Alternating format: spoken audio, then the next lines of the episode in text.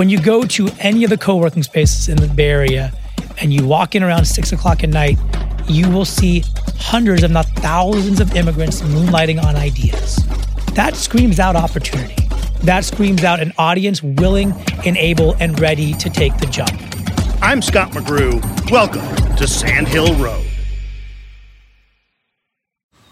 Man, that sunset is gorgeous. Grill, patio, sunset. Hard to get better than that. Unless you're browsing Carvana's inventory while you soak it all in. Oh, burger time. So sit back, get comfortable. Carvana's got thousands of cars under $20,000 just waiting for you. I could stay here forever. Carvana, where car buying meets comfort, meets convenience. Download the app or visit Carvana.com today. Worried about letting someone else pick out the perfect avocado for your perfect Impress Them on the Third Date guacamole? Good thing Instacart shoppers are as picky as you are. They find ripe avocados like it's their guac on the line. They are milk expiration date detectives. They bag eggs like the 12 precious pieces of cargo they are. So let Instacart shoppers overthink your groceries so that you can overthink what you'll wear on that third date.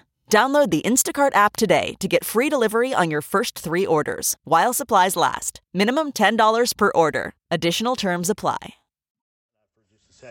You are a guest in this country. I am. I got Uh, my you, are, you employ how many people? Uh, we're 120 people now. 120 people. You are creating wealth for Americans, but you are here at the pleasure of the United States government. That's me about 10 years ago talking to a 24 year old Irishman named John Collison, who had to convince the U.S. government he was worth keeping around.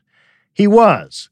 He and his equally Irish brother Patrick created the fintech company Stripe and became the youngest self made billionaires in America.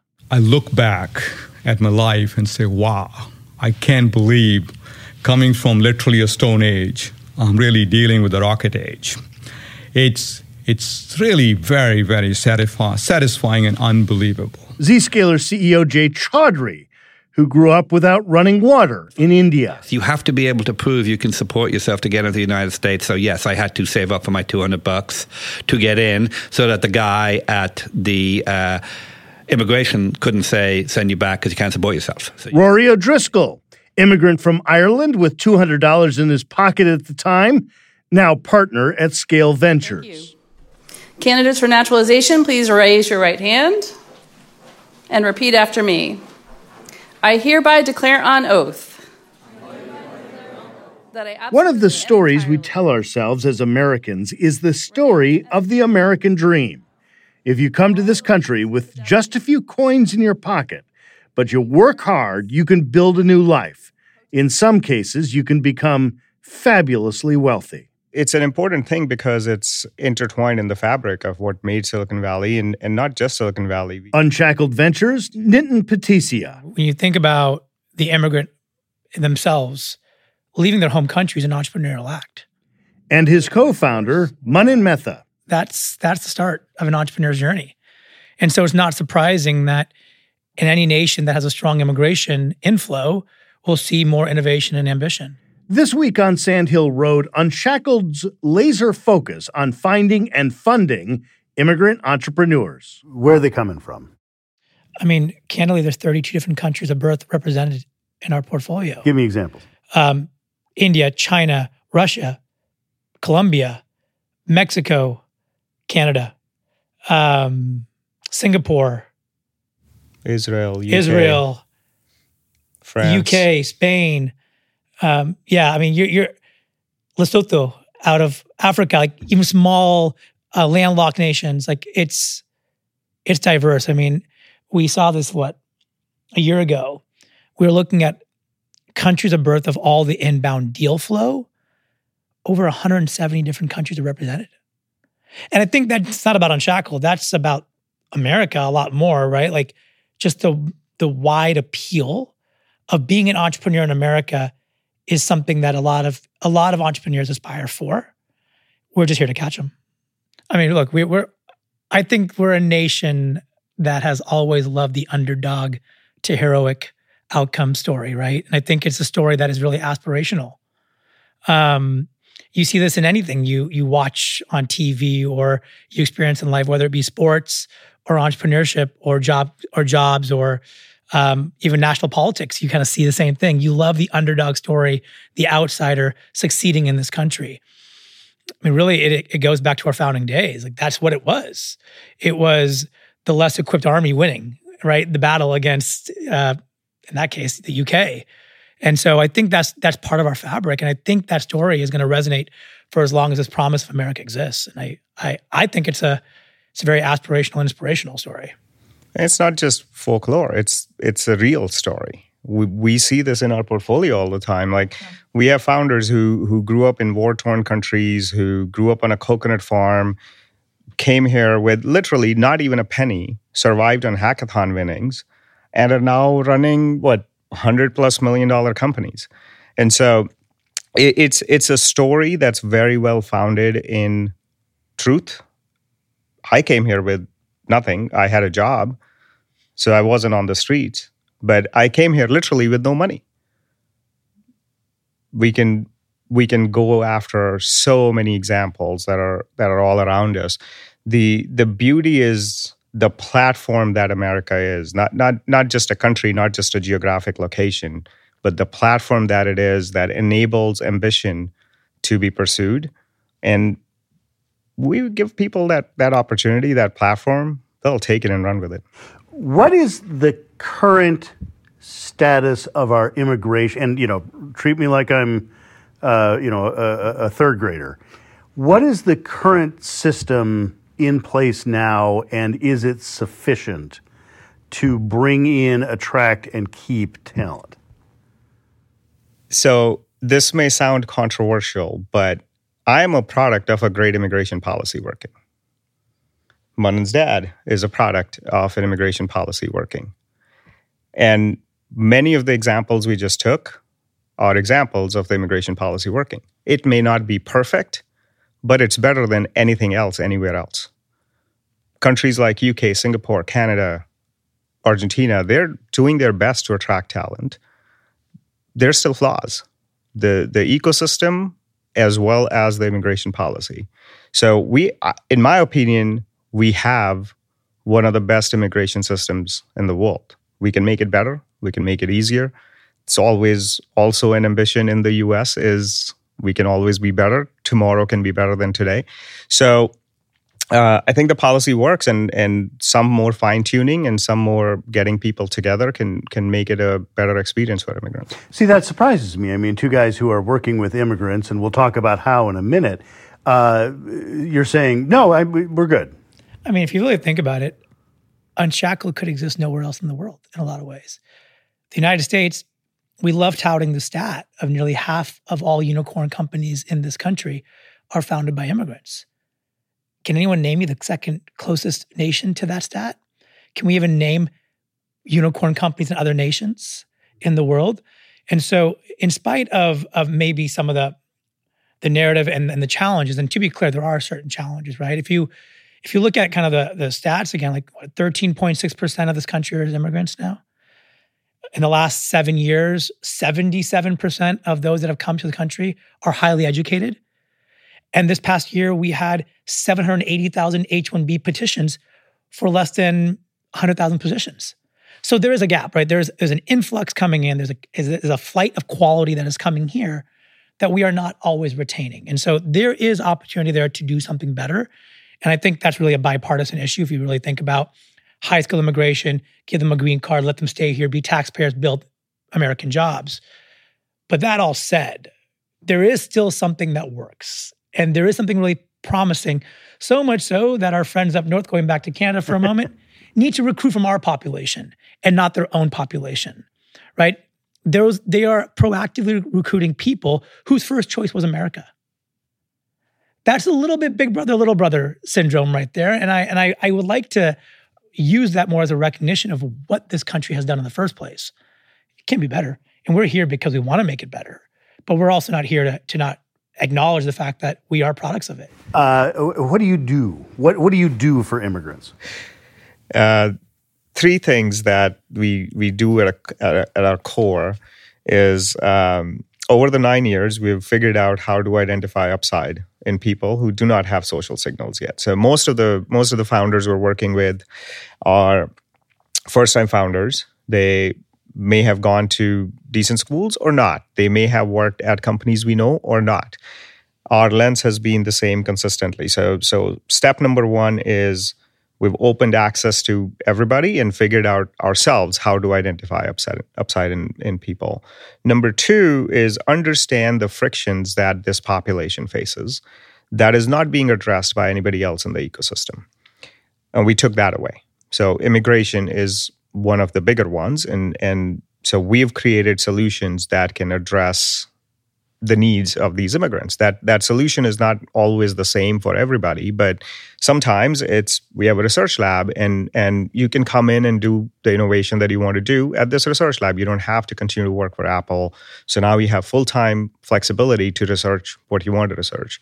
Other times we have internal resources that can help you structure your company in a way that you can now leave your job and work there.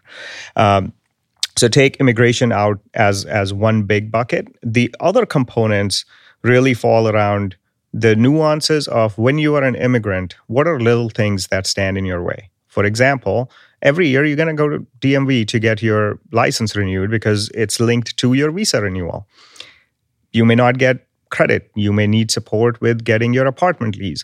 Those are nuances that we've learned through lived experiences, and and it's natural for us to have that affinity and not be not not be surprised by oh you're we're an investor in your company you're asking us to support you with that? That's not my job.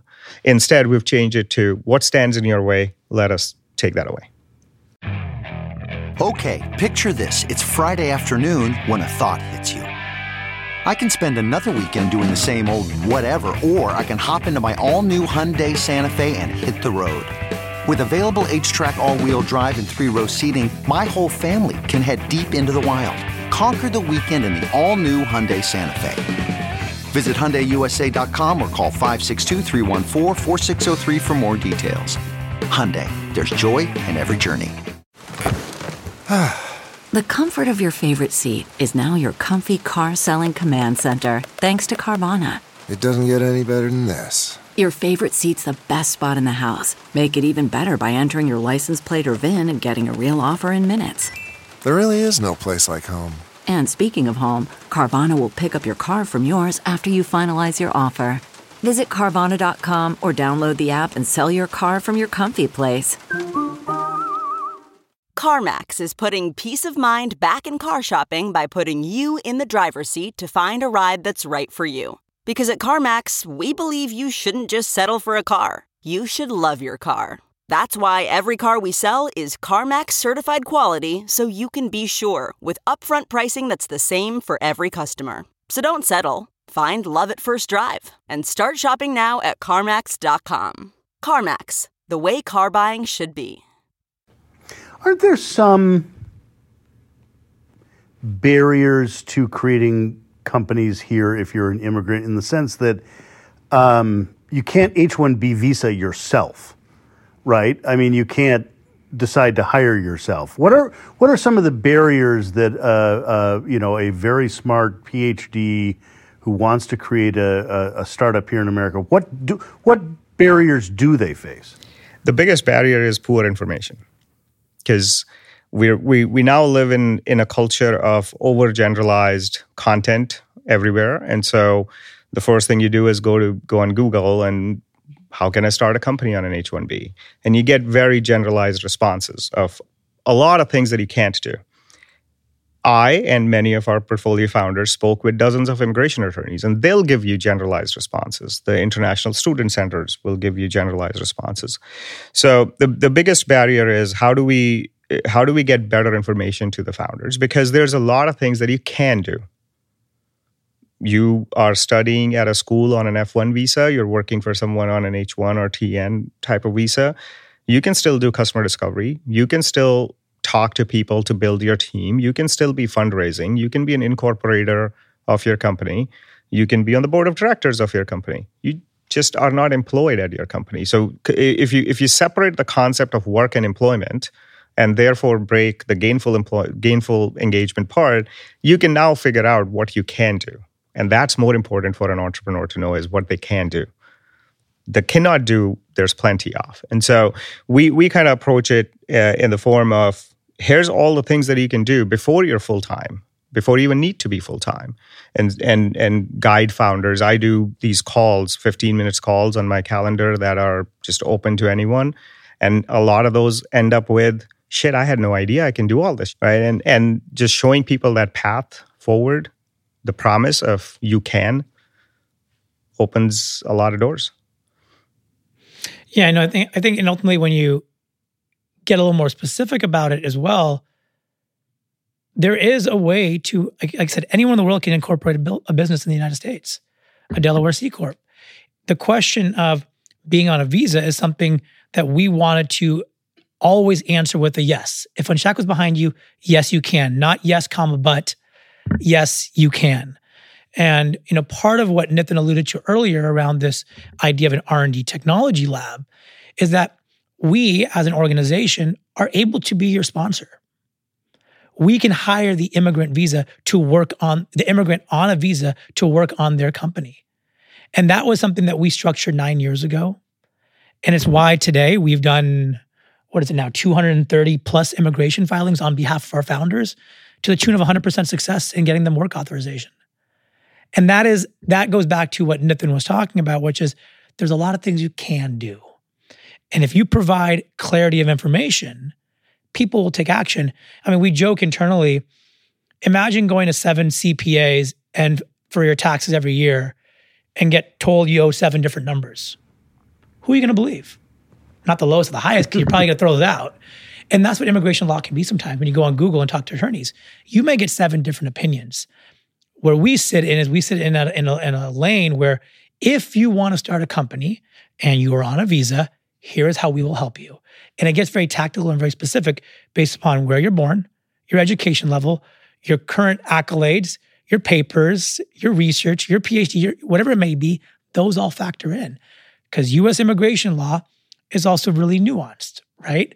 Where India is a non treaty country, but Pakistan is right? Despite some of the, the recent movements you're seeing kind of in a geopolitics way. And that creates unique challenges. And so understanding those elements goes a long way in solving a problem. When you say that you can uh, extend visas to, are the H 1B visas? What kind of visas are they? Yeah, so as an organization, we have supported and helped founders on 13 different visa types in the last nine years. So H 1B being one of them, TNs, which are for our Canadian Mexican um, North American colleagues. Uh, you have things like H1B1 for Singaporeans. You have Ls, you have Es, as, as alphabet soup. So if you know immigration law, you'll know what we're saying. If not, don't worry about it. Um, but the it, point it, being is, I can come to you and say, right? I would like to stay here. I would like to create a company. You you get details from me, and you say, yeah, there is an alphabet visa that'll fit this? And it's not so much we will tell them from the very beginning of Unshackle, we've partnered with Cerati Law Firm. They're our immigration partners. For nine years, they've been working alongside of us to help our founders start companies on visas. And they are not charging our founders for their services. Those are those that's a relationship that we have built as a partnership with them so that every single founder we talk to gets specified strategies, not generic strategies. And that's where this kind of works, right? We, we've created specificity, understanding, and curiosity to solve their problem. There have been situations where we have actually sponsored the, sponsored the spouse so that the founder could then go full time because the spouse may be on a faster track to employ employment authorization, which would then be used by the founders themselves. And so it's a really interesting way of looking at it, but I think that's what sets us apart. I earlier said how I was surprised that the two of you were saying, had such a positive attitude towards, hey, we can do this. Are you surprised I'm surprised? No, that, that surprise is justified. So it's an first of all, it's an acquired taste. You have to be in the space to really appreciate the space, and it's it's. I can appreciate why you don't have to, right? The closer you get to it, and and I think I think part of it is just also our DNA. We approach situations more with a solution mindset and and kind of look at what is possible here. You cannot be an entrepreneur, in my opinion, if you don't have that that outlook. And and so we've always approached this with, uh, you know, when I was trying to go full time on my company, and a couple dozen attorneys told me you can't. I could have stopped and whined and written a medium post or something or look or just continue to look for a solution that can make it work. And i found an equal partner in manan who who was similarly very positive minded. And so that creativity and curiosity kind of guides us to what is good about the system and how can we work within the system to make it better for the people who can make it better for the rest of us. Mm-hmm. and, and that's been that that's been the philosophy that's been working for for 10 years now why uh, fund immigrants? I mean, I, the answer is fairly obvious based on what we were talking about earlier. But why aren't you um, a machine learning specialists or? I mean, you know, I think a lot of it comes down to the starting point of where Unshackle was born. Um, Nitin himself experienced the challenges of being on a visa, starting a company. I, when I tried to start a company, had a co-founder, a different co-founder that was on a visa and was being um, affected by some of the challenges that existed. I think to Nitin's point earlier is when we both ran into that problem, we both looked for solutions and we couldn't find anything. When you go to any of the co-working spaces in the Bay Area and you walk in around six o'clock at night, you will see hundreds, if not thousands, of immigrants moonlighting on ideas that screams out opportunity. That screams out an audience willing and able and ready to take the jump. And so, just like anyone else that builds any product in the market, whether it be a yogurt company or be a plant based protein company or you know something completely different, a new TV studio, you see an opportunity, you see an audience, and you try to build something for them. So, in a lot of ways, it started from personal experience and customer discovery. But then, when you layer in on top of the fact that over the last 20 years, the talent that has entered this country globally continues to be some of the best in the world.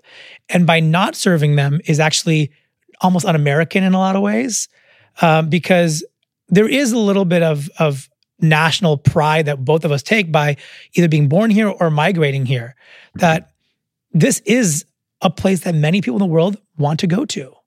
And so as I said earlier, you know, we've learned that immigrants actually are our national advantage, right? As as a constituency, if we want to talk about AI, machine learning, you mentioned, mm-hmm. cybersecurity, the DoD, immigrants are innovating, and those organizations are attracting immigrants. They're trying to bring them here, and so it also turns out if you are part of something that is scaling and bigger, you can do quite well right? So there's this element of we're not just here to be grant money and do good. We're trying to do really well. Just as many of the immigrants who come to America are also trying to do well. And so for us, it really became this confluence of multiple factors that personal experience, understanding the geopolitics, and ultimately understanding the economic principles of venture capital, immigrants were a no-brainer. I laughed when you asked that question because it reminded me of this conversation we had with one of our institutional LPs, um, asked the same question: Why not a theme? Why why fund immigrants? And the answer that that I offered was because we never started off being a VC fund. We didn't start off being VCs. We weren't looking for a thesis. We started off with a problem. The problem being there's a lot of immigrant talent that's trapped in large organizations or at universities that is looking to start companies and and is blocked. So how do we unlock that? We we looked for a solution for that. We figured out the solution. And then we looked for a business model. Just like any entrepreneur would go through the journey of there's a problem, there's a solution, how am I going to monetize this? And we went through that and VC was the model to monetize that. And and so that that's the theme that that just continues on and we will continue like that's not going to change we do not believe we're smarter than the founders we back in identifying problems and opportunities and, and themes. What we are really good at is when we meet an entrepreneur where where ambition and opportunity meet and we see that upside, we will shoulder to shoulder work with that founder and take away whatever stands in their way as friction that we can solve as their partners and let them build what they're really really good at.